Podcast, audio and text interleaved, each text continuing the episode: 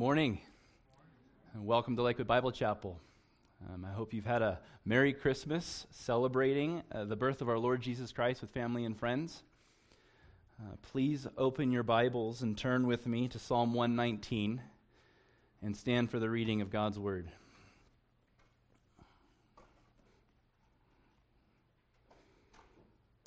Uh, we're going to be looking at verses 9 to 16 this morning. How can a young man keep his way pure? By guarding it according to your word. With my whole heart I seek you. Let me not wander from your commandments. I have stored up your word in my heart, that I might not sin against you. Blessed are you, O Lord. Teach me your statutes. With my lips I declare all the rules of your mouth. In the way of your testimonies, I delight as much as in all riches. I will meditate on your precepts and fix my eyes on your ways. I will delight in your statutes. I will not forget your word. Uh, you may be seated. Um, well, let's just jump right in. Take a look at the first point in your outline the question. Psalm 119.9 begins with the question how can a young man keep his way pure? Charles Spurgeon says the following regarding this question Among all the questions which a young man asks, and there are many, let this be the first and chief Wherewithal shall I cleanse my way? This is a question suggested by common sense and pressed home by daily occurrences, but it is not to be answered by unaided reason, nor, when answered, can the directions be carried out by unsupported human power. It is ours to ask the question, it is God's to give the answer and enable us to carry it out. So, why does it matter that a believer keep his or her way pure? This is something that I think is lost on a lot of Christianity today, namely the importance of righteous living. Let's spend a few moments this morning and take a look at what the Bible has to say about keeping our way pure. We are commanded to not let sin reign in our lives. Paul tells us in Romans, Let not sin, therefore, reign in your mortal body to make you obey its passions. Do not present your members to sin as instruments for unrighteousness, but present yourselves to God as those who have been brought from death to life, and your members to God as instruments for unrighteousness. For sin will have no dominion over you, since you are not under law, but under grace. Here we clearly see Paul encouraging the church in Rome that because of their union with Christ in his death and resurrection, that because in that union they have died to sin and been resurrected unto new life. Therefore, we should not let sin reign in our bodies, nor are we to obey the passions of our bodies, but instead we are to present the members of our bodies to God as instruments of righteousness. Here, Paul, through the inspiration of the Holy Spirit, is talking to the saints in Rome and encouraging them to keep their way pure. We're even commanded to be holy, just as God the Father is holy. In 1 Peter, we read, As obedient children, do not be conformed to the passions of your former ignorance. But as he who called you is holy, you also be holy in all your conduct, since it is written, You shall be holy, for I am holy. Do you realize what is being commanded here? Peter is saying that as Christians, we are changed. We no longer conform to the passions of our former ignorance and what, we, and what are we to replace those former passions with? Holiness. And not just any old holiness, but we are to be holy just as the one who has called us is holy. And who calls us? Only God calls the elect to be his own. So then we are to be holy as God is holy. Here, Peter, through the inspiration of the Holy Spirit, is reminding the dispersed and persecuted saints to keep their way pure. We also need to understand that the key way that we as Christians demonstrate our love for Christ is through obeying his commands. Jesus says to his disciples, If you love me, you will keep my commandments. Jesus is reminding us of the importance of keeping our way pure. Paul tells us in Ephesians that we are God's workmanship created in Christ Jesus for good works, which God prepared beforehand that we should walk in them. It doesn't say that we are to walk in the works that Christ has prepared beforehand if we want to. Rather, it says that this is what we should do.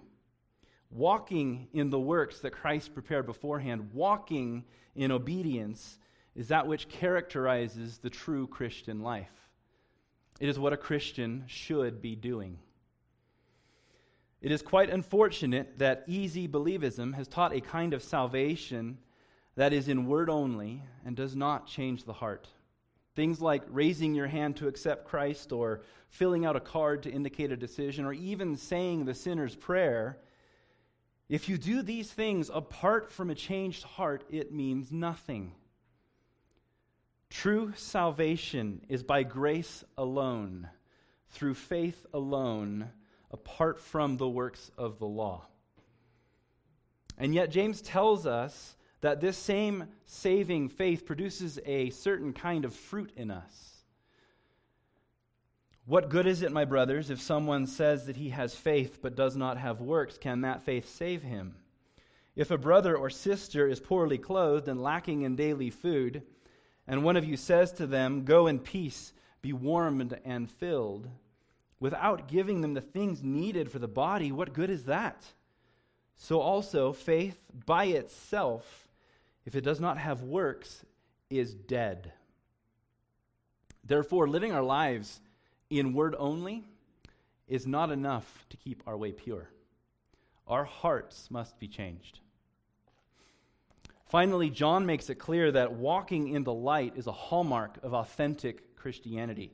1 John 1 5 to 7 says, This is the message that we have heard from him and proclaimed to you that God is light and in him is no darkness at all. If we say we have fellowship with him while we walk in darkness, we lie and do not practice the truth. But if we walk in the light as he is in the light, we have fellowship with one another, and the blood of Jesus, his son, cleanses us from all sin. First, we must understand in reading 1 John that this is actually written to Christians.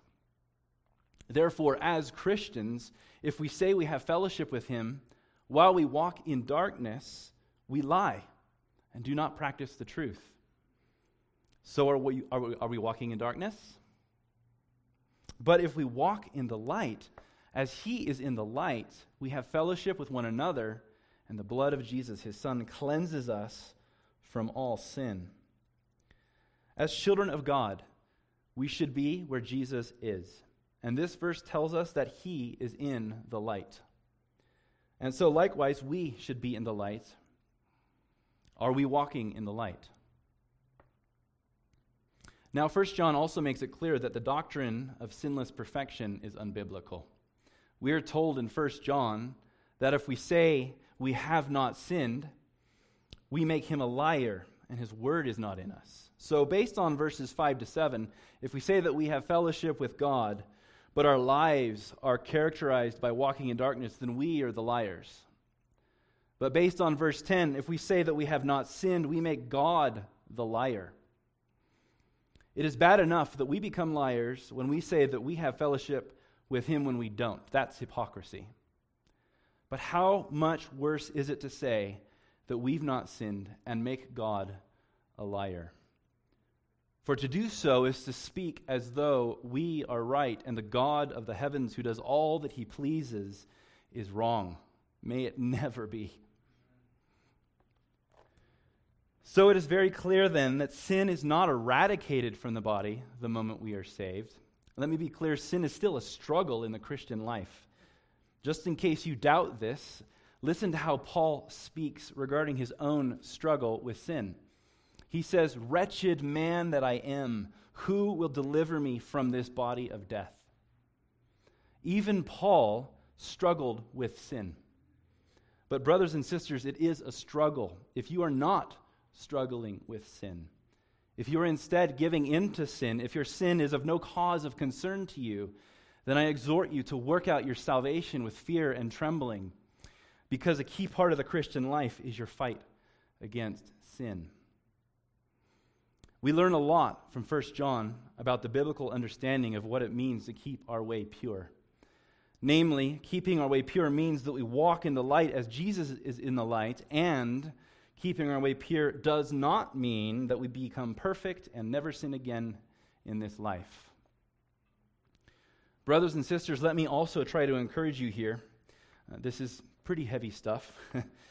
if you are struggling with doubt regarding your status before the Lord, and yet you despise your sin, you hate it, you are fighting it with all that you have, rest in this knowledge that it is a battle for you. Fall at the feet of Christ, whose yoke is easy and burden is light, and in whom you will find rest for your soul. Fight the fight of sin, but don't beat yourself up in the battle and become your own worst enemy. Instead, turn to Christ and his mercy, peace, and help. And let him lead you to a place of being more satisfied in him than the sin that you are struggling with. To wrap up this first point in our outline, let us remember that the Christian life is not characterized by sinless perfection, but because we have died with Christ to our sin and been raised with Christ unto the righteousness of eternal life, the way we live our lives really matters. Therefore, this question being asked by the psalmist really matters. How can a young man keep his way pure? And by the way, this is not just a question for young men, but it is a question that the early, earlier you answer, the better. For if, as a young man, you learn and practice keeping your way pure, you will avoid so much heartache and trouble as you mature in your faith. But no matter your age, this question is of utmost importance. The fact of the matter is, if we are completely honest with ourselves, we are all very experienced sinners. Every one of us. So I ask you to consider how are you doing with keeping your way pure? Well, guess what? God does not command us to do something and then leave us to ourselves to obey Him. This morning, we will spend the rest of the time we have together examining the answer to this question How can a young man keep his way pure? And I encourage you to pay close attention, as this question and its answer will change your life as a believer. Now let's move on to point number two in your outline the answer. So, what is the answer? What are we to do to keep our way pure? What does the Bible tell us? Well, we find the answer in the second half of verse 9, which is by guarding it according to your word. The answer, brothers and sisters, is the word of God. The implication then is that this question is not to be answered by unaided reason. We cannot figure out how to keep our way pure by mere worldly wisdom. We must rely on a higher wisdom, the highest wisdom, God's wisdom. And where do we look to find God's wisdom? Do we look at the philosophies of men? What about the stars and their alignment in the seasons? What about politicians or the government? What about your heart? What about your feelings? What about your thoughts? There are many things that people look to for wisdom. But the only place where we find the answers to the important questions of, of our lives is the wisdom of God, given to us in His perfect, consistent, inspired word that we find in the Bible. There are two things that we should not miss in this answer given to us by the psalmist. First, our way must be guarded. A person's natural spiritual direction never leads to God unaided. Before we are saved, our de- default disposition is one of slavery to sin and enmity with God. Therefore, if you do not know the Lord, apart from the drawing of the Lord, you will remain in a state of total rebellion to Jesus Christ. For that is your default disposition. Paul tells us in Ephesians, and you were dead in the trespasses and sins in which you once walked, following the course of this world, following the prince of the power of the air, the spirit that is now at work in the sons of disobedience, among whom we all once lived in the passions of our flesh, carrying out the desires of the body and the mind, and were by nature children of wrath like the rest of mankind.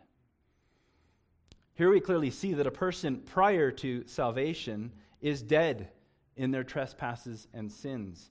And dead men can't do anything but be dead.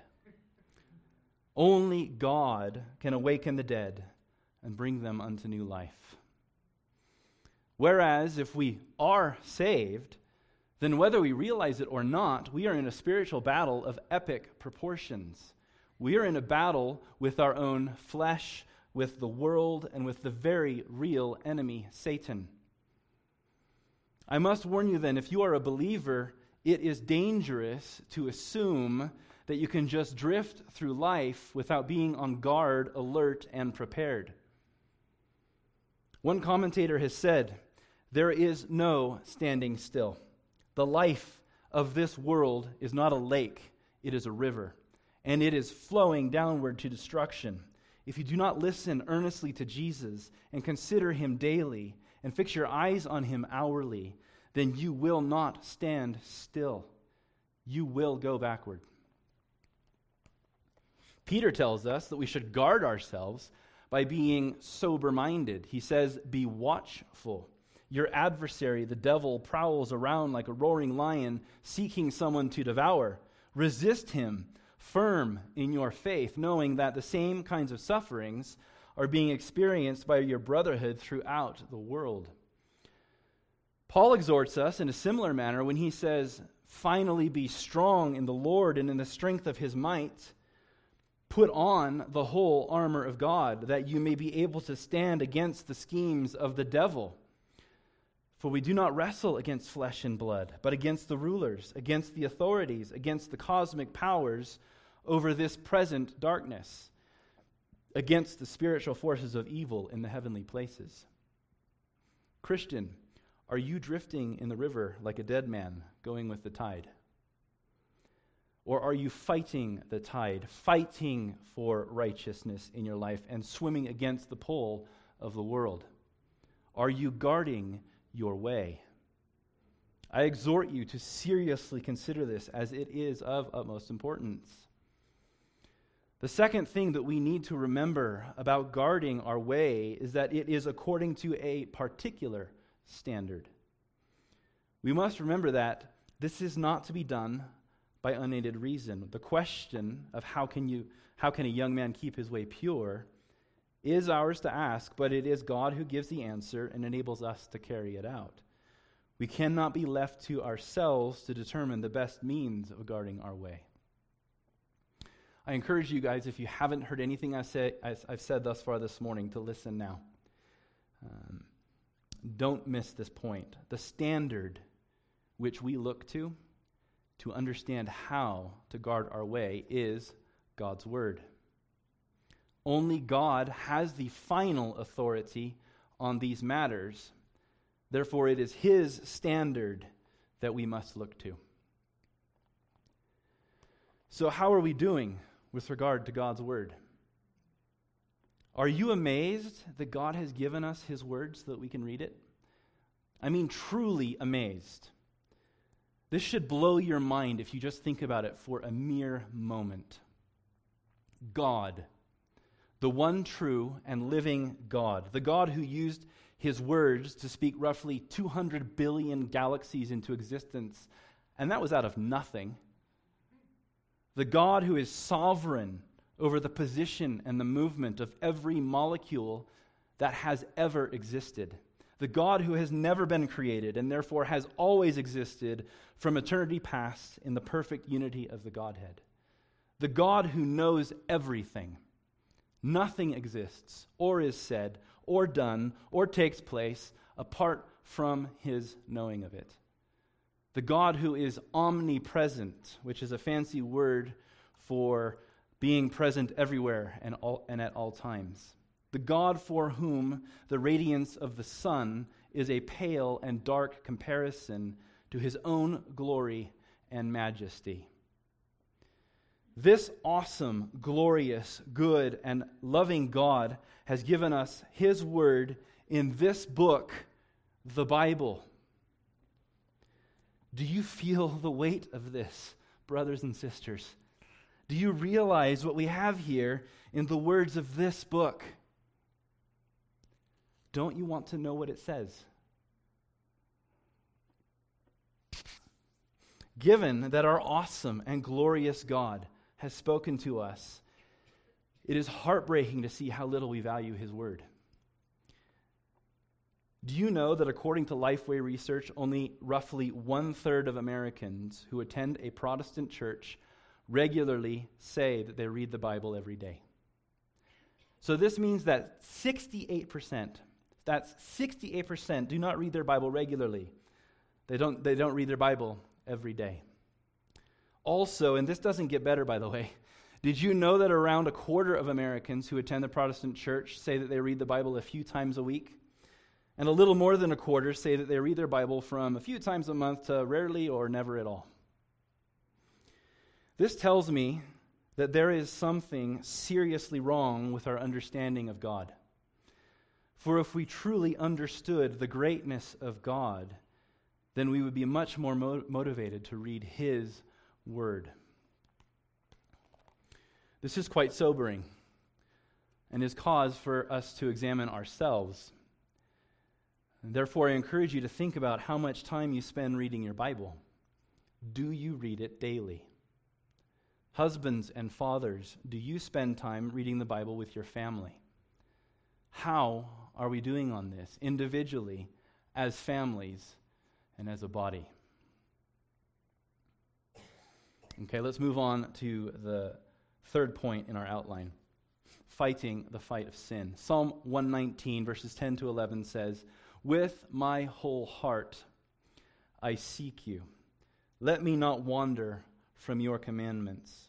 I have stored up your word in my heart that I might not sin against you. As John Owen has said, be killing sin, or sin will be killing you.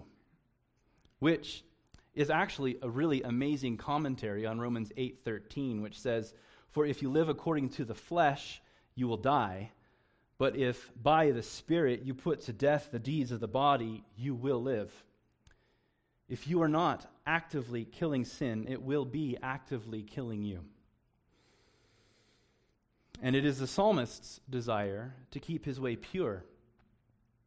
In doing this, he is doing everything that he can to avoid wandering from God's commandments and sinning against the Lord.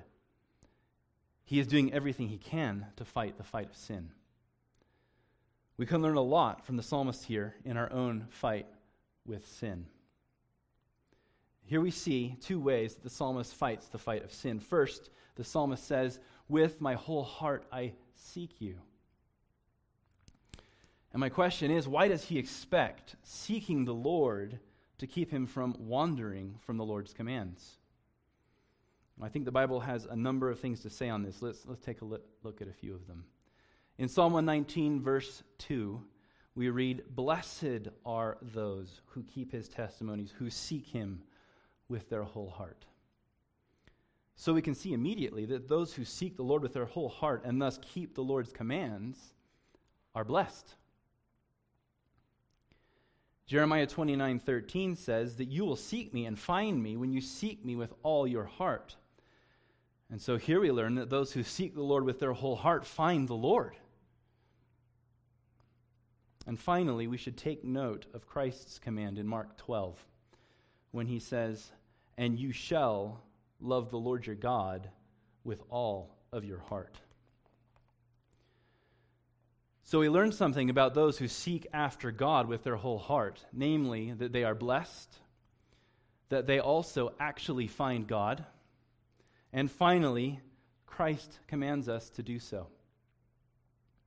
This seems to me to be a strong foundation for abiding with the Lord. For if in obeying Christ's command to do this and in your obedience you come to face to face with God in his word, because that's where we should be seeking the Lord, and thereby you are blessed by what he teaches you, will you then wander from him?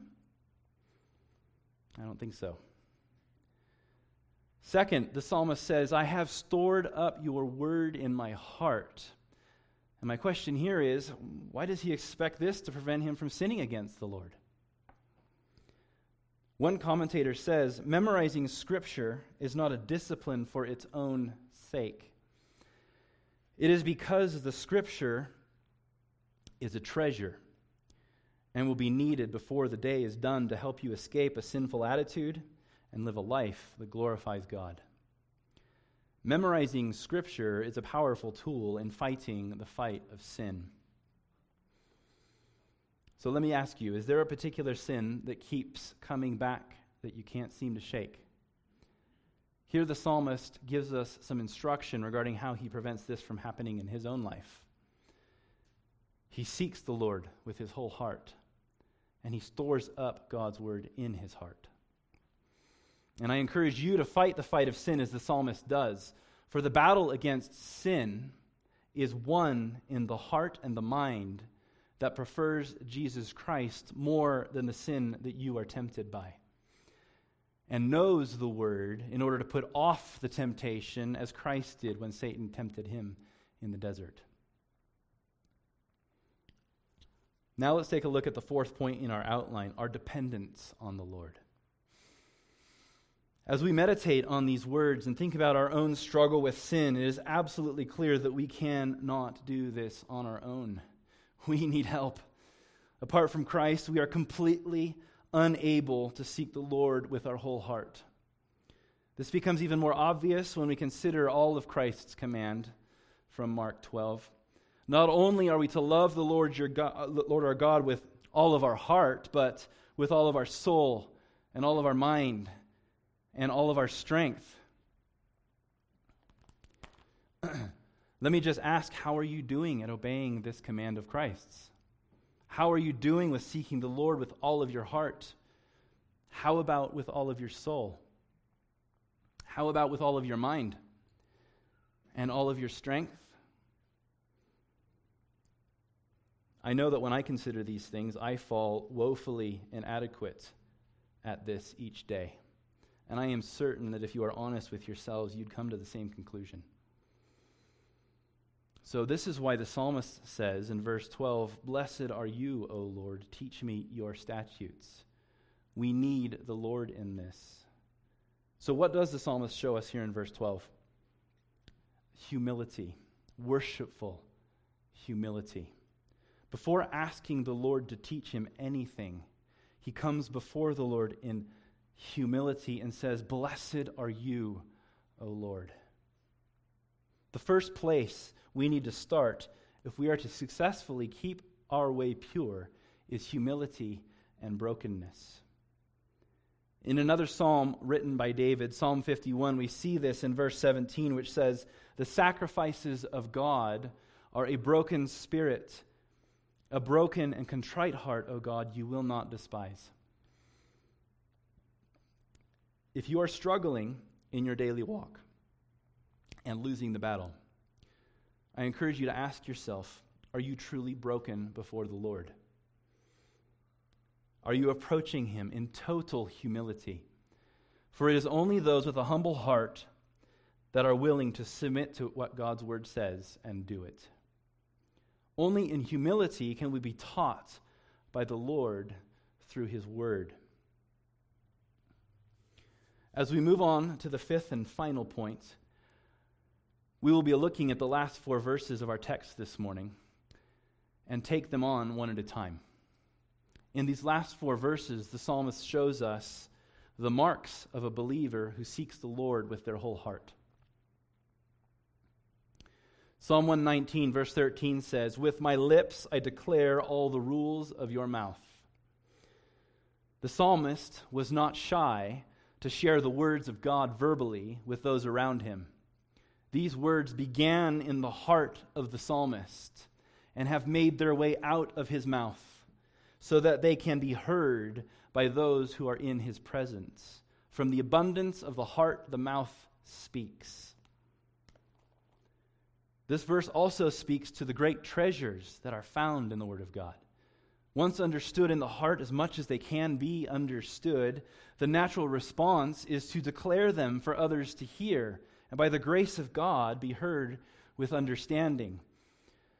A person who knows that they are forgiven, who truly follows the Lord, who loves Jesus and is growing in their faith, they cannot but help speak of the things of God. Their conversation is full of the great truths of God.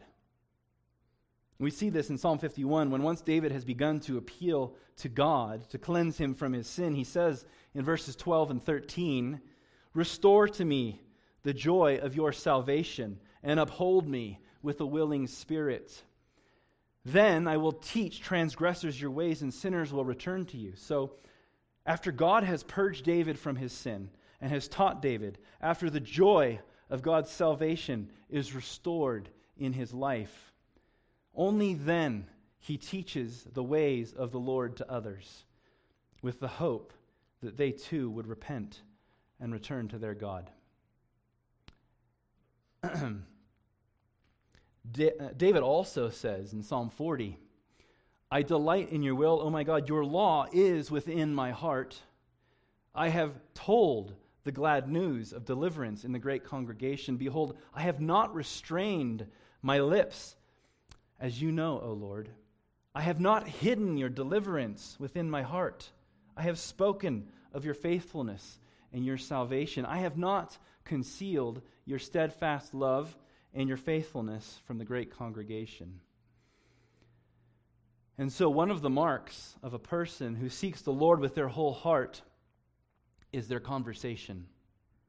It is filled with the things of God, coming from a delight in God. I encourage you to think about your own life. Is your conversation filled with and characterized by your own delight in God and what He has done for you? Look next at uh, verse 14 in our passage today, which says, In the way of your testimonies I delight as much as in all riches. Here we see the degree to which the psalmist delights in the testimonies of the Lord. He says, As much as in all riches. For the psalmist, the word of the Lord is worth as much, if not more, to him than all the riches that the world contains. I mean, can you imagine? Hmm. The way that we approach the word speaks to how much we value it. Take a minute and ask yourself do you delight in his word? Do you place a high value on his word? How is that reflected in the way that you approach the word? What's going on in, in, in your heart? Do you truly treasure the word of the Lord? then how does this impact your life, your schedule, your decisions, and your priorities? Another mark of a person who seeks the Lord with their whole heart is authentic delight in the word of the Lord, such that it is valued above all worldly things and thus impacts the way that we live. Now let's take a look at the first part of verse 15, which says, I will meditate on your precepts. What does it mean to meditate on the Lord's precepts? And by the way, precepts is just another word for instructions. And also, let me just say that this word meditate in verse 15 is not speaking of the worldly kind of meditation that is often associated with things like Buddhism and the New Age, where you strive to empty your mind of everything and get into this Zen kind of trance. Uh, that is demonic and should never be pursued by any believer. The meditation that is mentioned here is of a wholly different kind. This is not an emptying of the mind, but a focusing of the heart through the mind on the precepts of the Lord. There are different ways that you can meditate on the Word of God. You can quickly read through it, a few chapters a day, and get the big picture, or you can slow down and spend a lot of time on a single verse, thinking and praying about its meaning, studying it, and memorizing it. And both are important. Check this out. Martin Luther was passionate about saturating himself in the Word of God. He wrote, he wrote this about his own Bible reading practices in 1533. He says, For a number of years, I have now annually read through the Bible twice.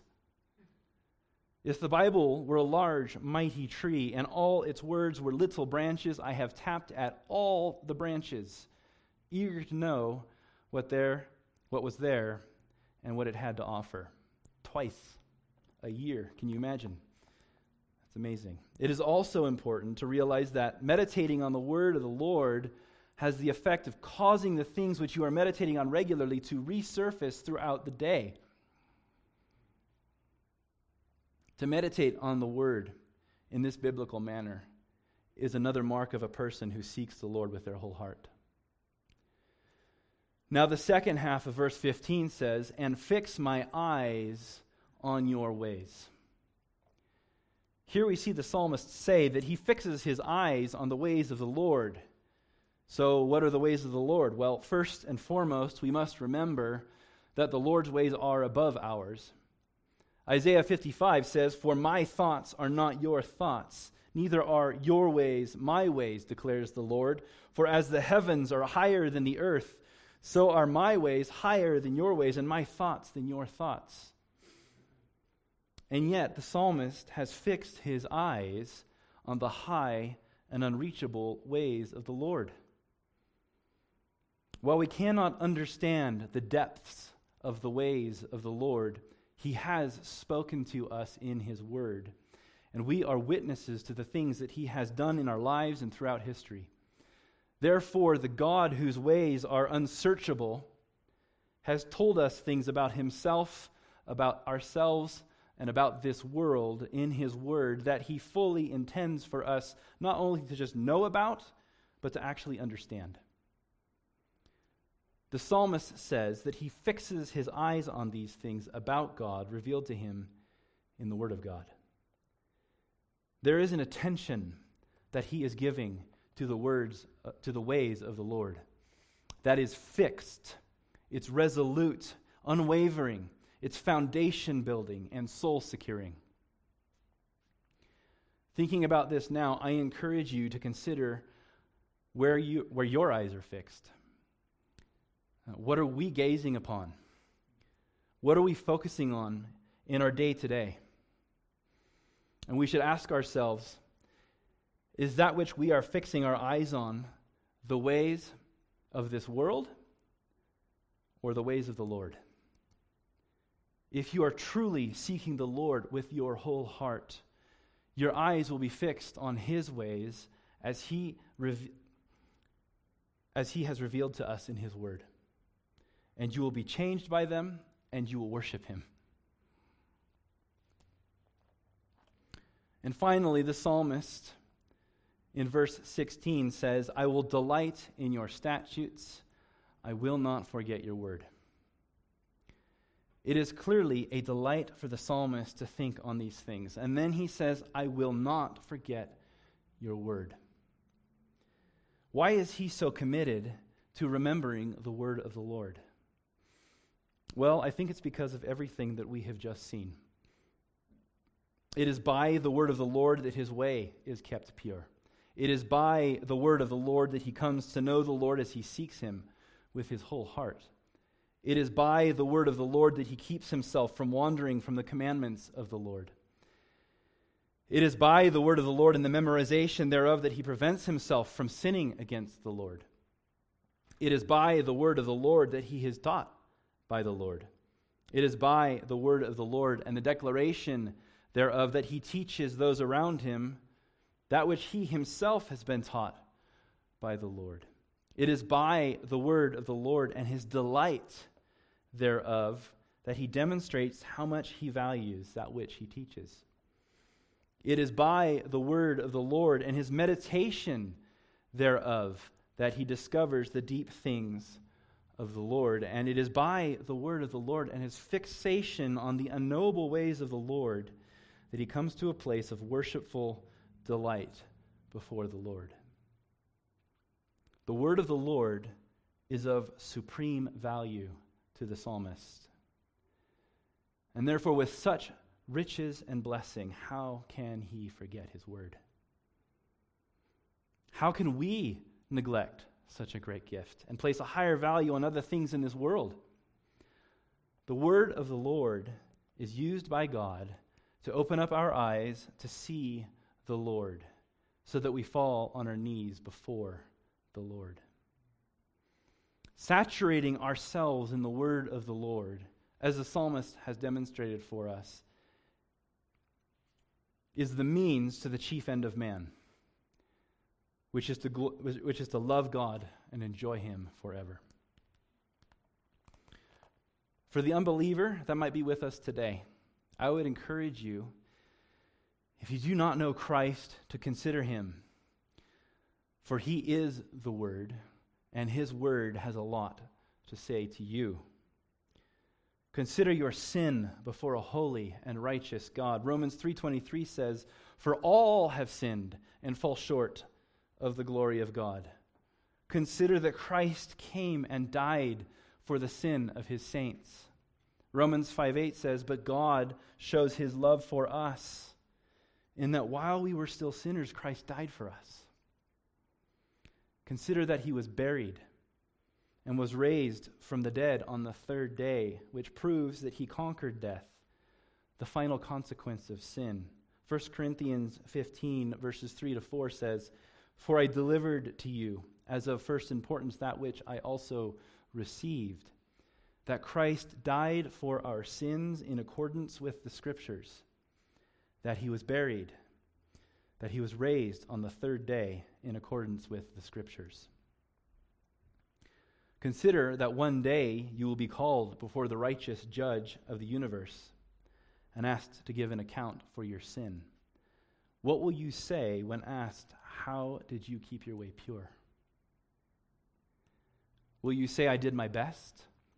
I lived a pretty good life? Or I placed my trust in the perfect life of Christ, sacrificed on the cross for my sin, and I appeal to his perfect righteousness? Hebrews 9:27 says, "And just as it is appointed for man to die once, and after that comes judgment." Only one of these answers will be sufficient before the heavenly Father. For his standard is one of perfection. And only Christ Jesus meets that standard and makes it available to us as a free gift. Romans 6:23 says, "For the wages of sin is death. But there is a huge but here. But the free gift of God, the free gift of God is eternal life in Christ Jesus our Lord. Unbeliever, my question for you this morning is will you trust Jesus for your salvation? Above all else, I urge you to do so this morning, right now, for we do not know what the next minute, hour, or day will hold. I encourage you to deal with your sin before a holy God this morning so that you can give the right answer on that day of judgment. For the believers that are with us, I would encourage you to consider how your life reflects the amount of value you place on God's Word. For if you ultimately love Jesus, then you will place the highest value on what he has to say. Have you considered how to keep your way pure? How are things going with fighting sin in your life? Who is teaching you? What does your life proclaim to those around you?